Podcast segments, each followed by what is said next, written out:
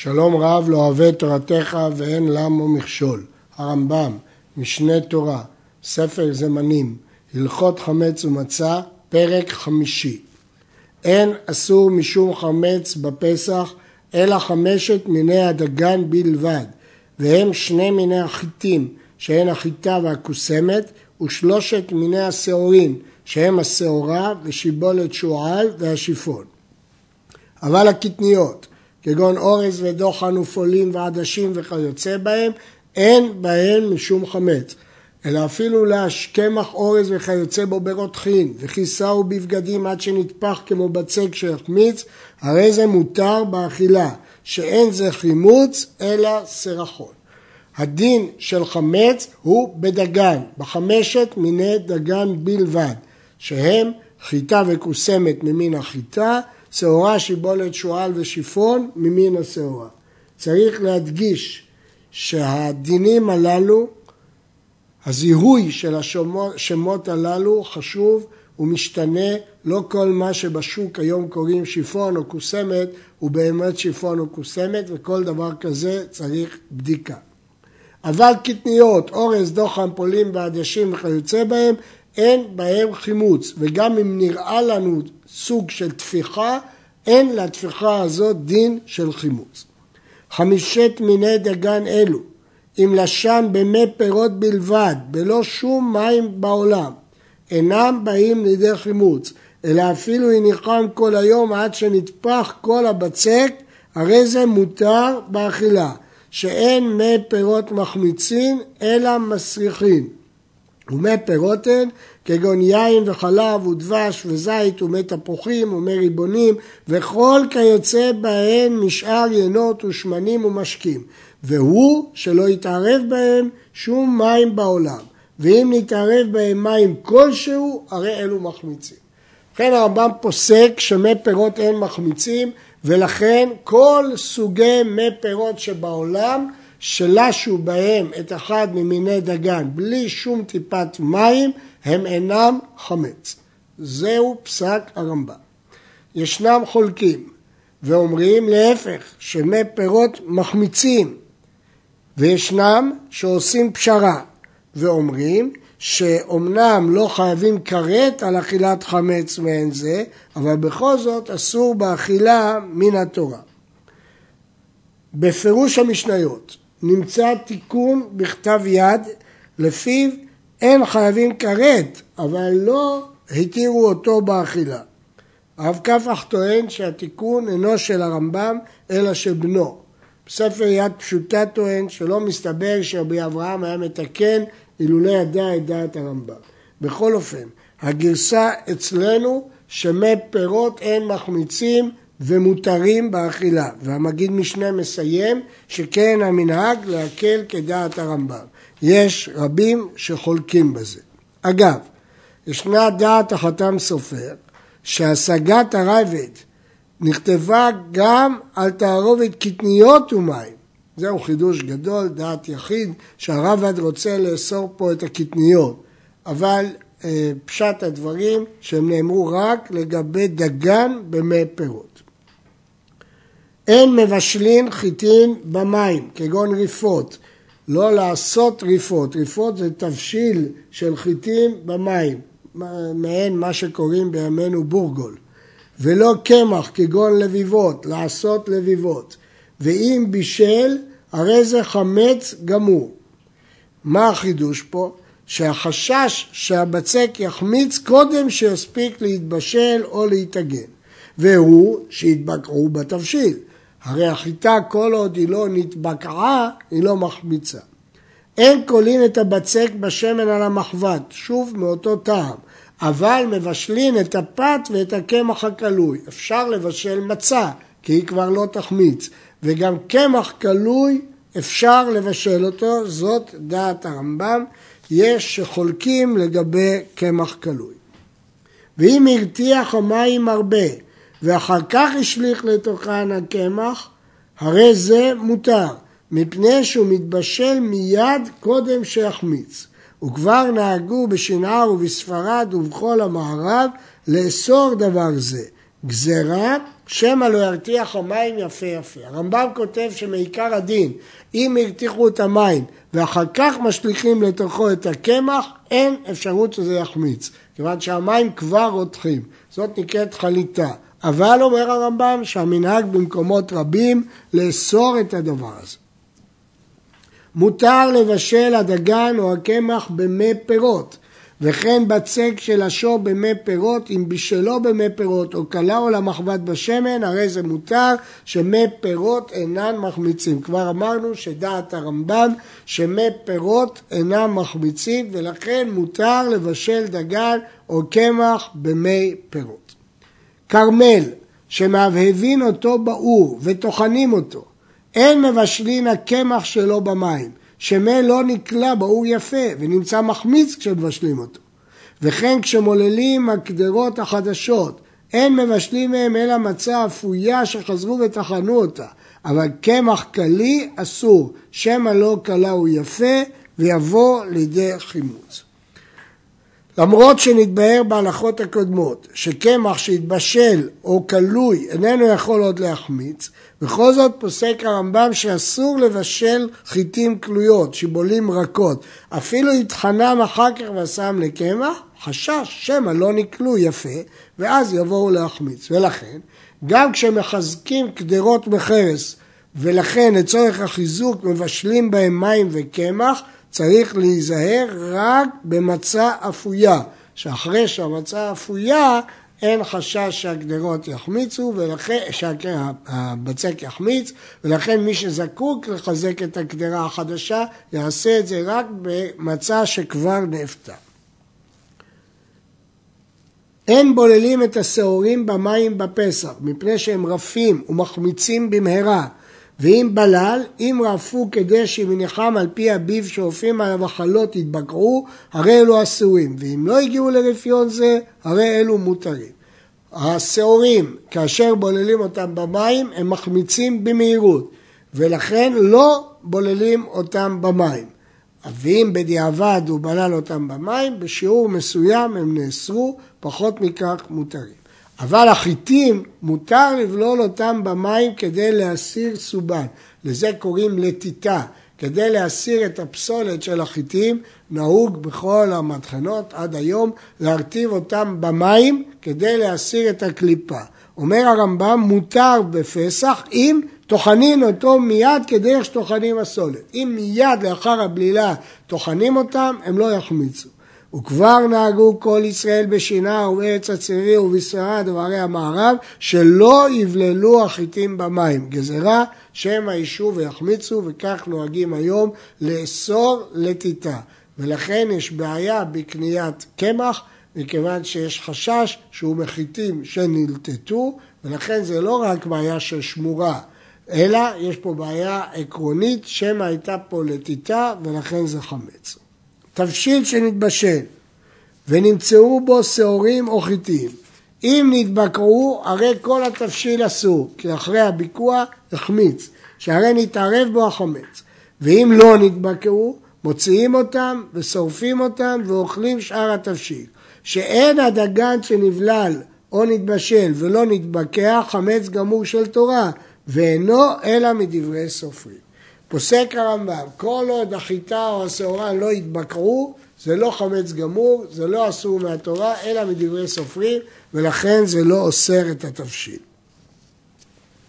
המגיד משנה אומר שהחילוק בין נתבקע ללא נתבקע נאמר רק לגבי שעורים, אבל לגבי חיטים החילוק הזה לא קיים.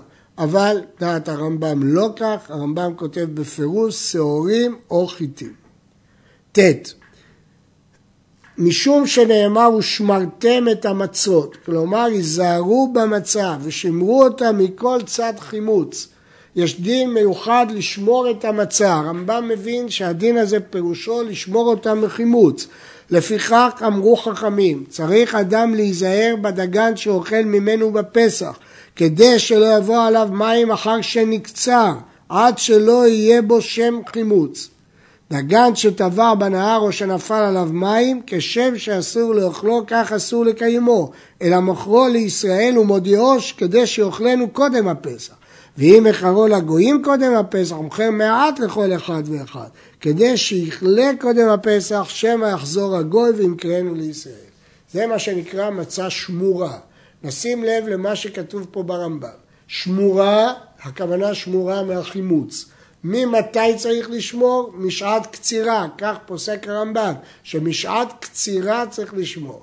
ג', הרמב"ם לא הזכיר פה ליל הפסח ולא מצת מצווה, משמע שכל הפסח חייבים לאכול מצה שנשמרה משעת קצירה.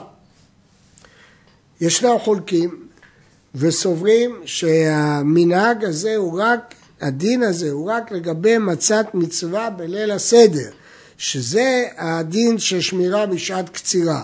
אבל בשאר ימי החג, אומר המגיד משנה, יש מנהג לאכול מצה ששמרו אותה רק משעת לישה. אבל הדין הזה שכתוב ברמב"ם, משמע ממנו שמצה שמורה כל ימי החג. יש פה בעיה בדברי הרמב"ם לקמן והריף, שכותב שמי שאין לו אלא מצה שמורה, שישמור אותה מתי לאכול אותה, משמע בהלכות ליל הסדר.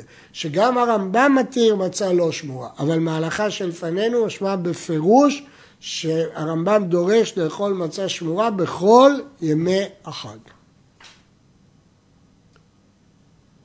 דגן שנפל עליו דלף כל זמן שהוא טורד טיפה אחר טיפה, אפילו כל היום כולו, אינו בא לידי חימוץ.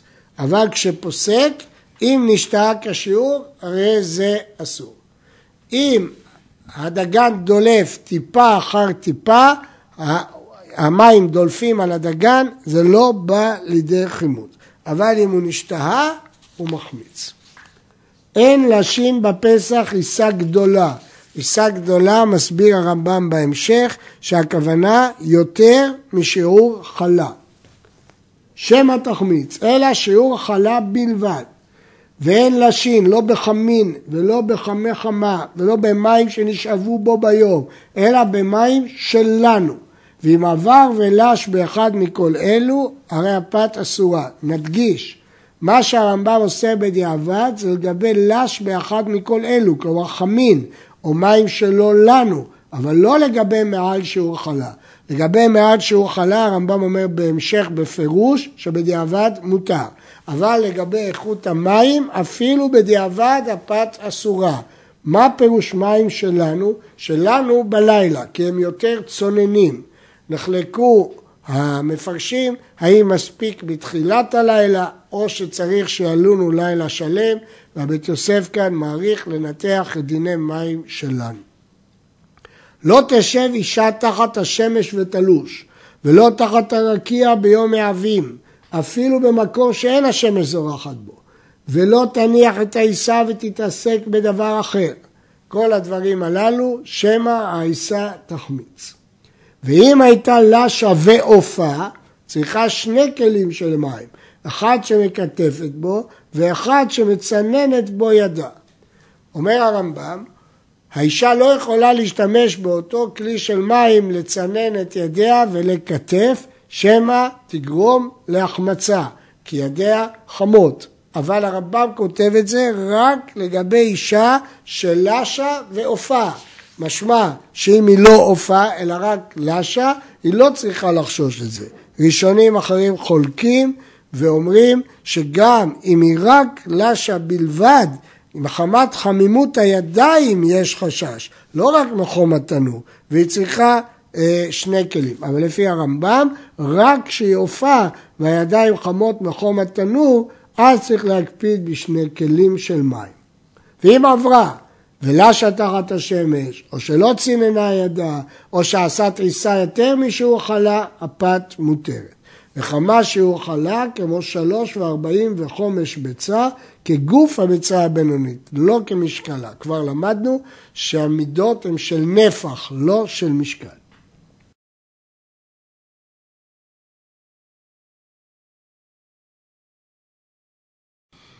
הלכה י"ג כל זמן שאדם עוסק בבצק, אפילו כל היום כולו, אינו בא לידי חימוץ. ואם הגביה ידו והניחו ושהה הבצק עד שהגיע להשמיע קול בזמן שאדם מכה בידו עליו, כבר יחמיץ וישרף מיד. ואם אין קולו נשמע, אם שהה כדי הילוך מיל כבר החמיץ וישרף מיד. וכן אם החשיף מפניו כאדם שעמדו שערותיו, הרי זה אסור לאוכלו, ואין חייבים עליו כרת. הרמב"ם קובע, כל זמן שמתעסקים בבצק, אפילו כל היום כולו, הוא לא מחמיץ. אבל ברגע שמפסיקים להתעסק איתו, הוא מתחיל להחמיץ. תהליך ההחמצה קורה בשלבים. ישנם סימנים מתי הבצק החמיץ. הסימן האחד, אם הוא הגיע למצב שהוא משמיע קול כשמכים עליו בידו. אם האדם מכה עליו בידו והוא משמיע קול, סימן שהבצק החמיץ. הסימן השני, אם הוא שעה כדי שיהלך אדם מיל, דהיינו אלפיים אמה, אפילו אם לא משמיע קול, סימן שהבצק החמיץ. אם הכסיפו פניו כאדם שעמדו שערותיו, הרי זה אסור לאכלו. רש"י מסביר שהכוונה שהחמץ נהיה לבן כמו אדם שמרוב פחד עמדו שערותיו. הרמב"ם משמיט סימן נוסף שמופיע בגמרא, שנסדק כקרני חגבים. והמגיד משנה מבין שזה אותו סימן של משמיע קול, ולכן אין צורך להביא אותו. הראב"ד חולק על הסימן הראשון של הרמב"ם, ואומר בדיוק להפך. כל עוד שהחמץ משמיע קול, הרי זה סימן שלא החמיץ. כאשר הבצק מחמיץ, הוא נהיה כמו חירש שלא משמיע קול. בכל אופן, גם לפי הראב"ד, גם לפי הרמב"ם, בשיעור מיל, ודאי שזה אסור. המחלוקת של הראב"ד והרמב"ם, מה פירוש בצק החירש? מה פירוש הדימוי הזה חירש? דבר שמשמיע קול או שמפסיק להשמיע קול? היו שתי עיסות שהגביהו ידיהם מהם בעת אחת ונשתהו. ואחת מהן יש לה קול, ואחרת אין לה קול, שתיהן יישרפו והרי הן חמץ גמור. היות ששתיהן נילושו יחד, ואחת כבר יש בה סימן של חמץ, אנחנו מניחים שגם השנייה החמצה. אין עושים סריקין המצוירים בפסח. לא מקשטים את הרקיקים האלה של המצות. למה? מפני שהאישה שוהה עליהם ומתחמצים בעת עשייתן.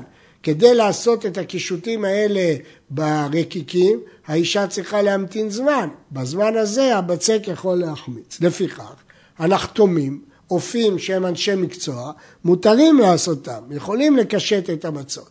פני שהם בקיאים באומנותם וממהרים לעשותם, הם עושים את זה בזריזות, אבל בעלי בתים אסורים. ואפילו צר אותם בדפוס, אולי נאמר שאם עשו את הקישוט הזה בדפוס, הרי הוא נעשה מהר ולא לאט, לא, אסור. מדוע? שמא יבואו אחרים לעשותם שלא בדפוס, וישהו בעשייתם ויחמיצו. מים שרוחצים בו הידיים והערבה אחר שלשים, וכן מים שמשתמשים בו בשעת לישה, הרי זה יישפך במקום מדרון, כדי שלא יתקבץ במקום אחד ויחמיץ. אנחנו חוששים שהמים יתקבצו במקום אחד ויחמיצו, ולכן בזמן תהליך אפיית המצות, כל מה שרחצו במים את הערבה וכדומה, שופכים אותם במדרון. בגמרא מחלקת אם יש הרבה שאריות בצק או לא, הרמב"ם לא חילק. אין שורין את המורסן, מורסן זה פסולת גסה שיוצאת בניפוי הקמח, שזה קליפות גרגירי החיטים, אסור לשרות ולהניח לפני התרנגולים, שמא יחמיץ. אבל חולטים להם המורסן ברותחין ומניחים לפניהם, כי החליטה תמנע מלהחמיץ. וכבר נהגו רוב העולם שלא לחלות, כפי שלמדנו כבר, גזרה שמא לא ירתיח המים יפה יפה. כדי שחליטה תגרום שהבצק לא יחמיץ, המים צריכים להיות רותחים יפה יפה. כיוון שאנחנו חוששים שלא יעשו כך, אסור. ומותר ללוש לתרנגולים מורסן או קרח אכילן מיד. אם אנחנו יודעים שהוא עומד עליהם שהם יאכלו מיד, זה לא יספיק להחמיץ. או נותן לפניהם ועומד עליהם עד שלא יישה כדי הילוך מיל, אותו דבר. וכל זמן שמנקרים בו או שהוא מהפך בו בידו, אינו מחמיץ. וכשיפסקו מלאכול, ישטוף הכלי במים וישפוך במקום מדרון. או שהוא יעסוק כל הזמן בחמץ, או שהתרנגולים מנקרים כל הזמן, כל חמץ שמתעסקים בו לא מחמיץ. אבל אם הם אוכלים ואחר כך שוהים, הבצק מחמיץ וצריך לשפוך את זה למקום מדרון. לא תשרה אישה את המורסן שתוליך בידה למרחץ כדי לנקות בו את גופה, אבל שפה היא על בשרה יבש. ומה יהיה כשהיא תבוא למרחץ? אז הראש אומר שצריך לקלף את זה לפני שהיא מגיעה למרחץ, כי אחרת המים של המרחץ יחמיצו. ולא ילוס אדם חיטים ויניח על מכתו מפני שהן מחמיצות. כיוון שהוא לעס את זה, הרוק יגרום להחמצה. אין נותנים את הקמח, את הקמח לתוך החרוסת, ואם נתן יישרף מיד, מפני שהוא ממהר להחמיץ. כיוון שבחרוסת יש דברים חריפים, כל דבר חריף או חמוץ גורם לזירוז ההחמצה. אין נותנים את הקמח לתוך החרדל, ואם נתן, יאכל מיד. שוב, החרדל הוא חריף ומחמיץ. כאן יש לשאול, הרי למדנו שמי פירות אינם מחמיצים. מה הרמב"ם חושש בחרדל או בחרוסת? התשובה, פה מדובר שיש מעט מים, וכשיש מעט מים, ודאי שמי פירות מחמיצים. מותר לתת התבלין והשומשמין והקצח וכיוצא בהם לתוך הבצק, וכן מותר ללוש העיסה במים ושמן או דבש וחלב או לקטף בהם. וביום הראשון אסור ללוש ולקטף אלא במים בלבד, לא משהו חמץ, כדי שיהיה לחם עוני, ובראשון בלבד הוא שצריך להיות זיכרון לחם עוני. הרמב"ם מתיר לתת תבלינים לתוך העיסה, והוא לא חושש שהתבלינים האלה יגרמו שהעיסה תחמיץ מהר. מתיר לתת תבלינים. דהיינו, חרוסת וחרדל שאסרנו כי הם חריפים מאוד, אבל בתבלינים לא אסרנו. וכן מותר ללוש העיסה במים ושמן או דבש וחלב, הכוונה עם מים, כי בלי מים זה בכלל לא מצה, כי כל דבר שלא בא לידי חימוץ הוא לא, הוא לא מצה. מים עם שמן, חלב ודבש, אפשר ללוש בהם, אין חשש שזה יחמיץ, צריך לשמור כמובן את הזמן הרגיל של אה, לא יחמיץ. אבל כל זה לא מועיל ליום הראשון, כי זאת מצה עשירה, וביום הראשון מותר לאכול רק לחם עוני. נשים לב שהרמב"ם לא דיבר על הכזית הראשון, הוא דיבר על היום הראשון. אנחנו בדרך כלל רגילים לפרש שהכזית הראשון צריך לחם עוני. אבל הרמב"ם לא הזכיר פה כזית, משמע שזה ביום הראשון. הרעב"ד חולק על הרמב"ם ואומר שאין מוסיפים מי פירות לבצק כי אנשים לא זריזים ויש חשש שיבואו להחמיץ. יש בכסף משנה הערה שלא כל מי פירות הם אותו דבר לגבי יציאה ידי חובה בפסח. האם יש לחלק בין יין שמן דבש למי פירות אחרים? יאוין בכסף משנה. כל כלי חרס שנשתמש בהם חמץ בצונן, מותר להשתמש בהן מצה בצונן. כיוון שצונן לא בולע, אם ישתמשו בכלי חרס בצונן, מותר להשתמש במצה צונן. זה, זאת דעת הרמב"ם וכן דעת הריף. הראשונים תמהו עליהם, שהרי אם הכלי צונן, הוא לא בלע בכלל את החמץ, ואם הוא לא בלע את החמץ, מדוע אי אפשר לתת לתוכו אפילו מצה רותחת? הרי הוא לא בלע בכלל חמץ. כנראה שהרמב"ם גזר, החמיר, שלא להשתמש בחמין. המגיד משנה מביא הסבר שגם לפי הרמב"ם מודה שמותר להשתמש בחמין, אלא אם בלע חמין אסור להשתמש בכלי צונן. אבל פשט לשון הרמב"ם שאפילו אם בלע צונן אסור בחמין אלא מותר רק בצונן. הראש והטור חולקים וסוברים שאם זה כלי שהשתמש בו בחמץ בצונן מותר בפסח אפילו חמין כי הכלי הזה לא בלע חמץ בכלל הוא לא נחשב לכלי חמץ. ביב של חרס שאופין עליו חלות חמץ כל השנה, אין אופין עליו מצה בפסח. אני רק רוצה להדגיש בהלכה הקודמת, שמה שהתרנו להשתמש מצה בצונן, חוץ מכלי שמניחים בו השאור והחרוסת מפני שחימוצם קשה, וכן הערבות שלשים בהם החמץ ומניחים אותם עד שיחמיץ, הרי הם כבית שאור ואין משתמשים בהם בפסח. מה שהתרנו בכלי שהשתמש בו חמץ וצונן לא כולל כלי שאור, כלי חרוסת, ערבות פלישה, כי כל אלה מחמיצות ואין משתמשים בהם בפסח. הביב של חרס שאפו עליו כל ימות השנה, אין אופים עליו מצה בפסח, אבל יש דרך להכשיר אותו. אם מילאו גחלים והסיק מקום שהיה מבשל בו החמץ, מותר לבשל עליו מצה. אם הסיקו אותו בגחלים, מותר. אומרים המפרשים שההיתר הזה הוא דווקא לכלי אפייה, אבל לסתם כלי חרס אין היתר על ידי גחלים כי הוא יתפוצץ, ולכן הוא לא ישים את הגחלים יפה יפה, ואין היתר בכלי חרס, אלא רק בביב אפייה.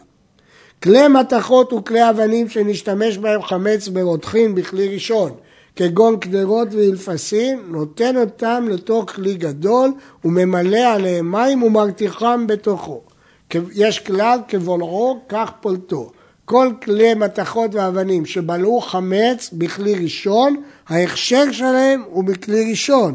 כלומר, לפי הרמב"ם, צריך להניח אותם בכלי ראשון ולמלות מים, אה, להרתיח מים כדי שיפלטו. אחר כך שוטף אותם ומשתמש בהם במצה. הרמב"ם מצריך שטיפה בצונן אחרי הרתיחה בחמין. הסיבה לכך היא אה, טעם אחד מפני שהחמץ שנפלט נמצא בתוך המים, אז צריך לשטוף את הכלים מהמים שעליהם. ויש סוברים שזה חלק מההכשר כמו שמצינו בקודשים, הגעלה בחמין ושטיפה בצונן.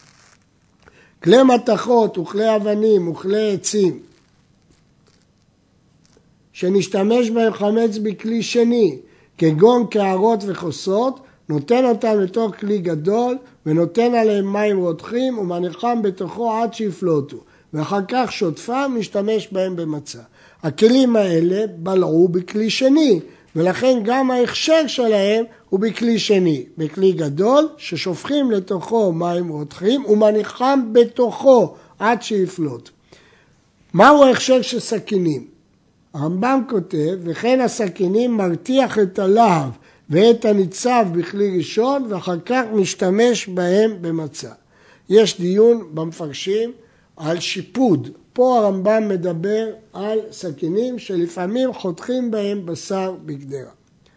כל כלי חרס שנשתמש בהם חמץ בחמין, בין כלי ראשון כגון קדרות, בין כלי שני כגון קערות, בין שהיו משוחים ושועים בעבר שעושים אותם כעין זכוכיות עופרת, בין שהיו חרס כמו שהן, כלומר בין כלי חרס מצופים בעופרת, בין כלי חרס כמות שהן, אין משתמשים בהם במצה, אלא מניחם לאחר הפסח ומבשל בהם. אין איסור להניח אותם בבית, רק אסור לבשל בהם מצה.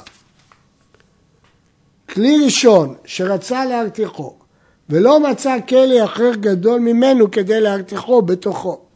הרי זה מקיף לו שפה של טיט על שפתו מבחוץ, וממלאהו מים עד שיגברו המים על שפתו, ומרתיח המים בתוכו ודיו, ואחר כך שוטף אותו ומשתמש בו מצה.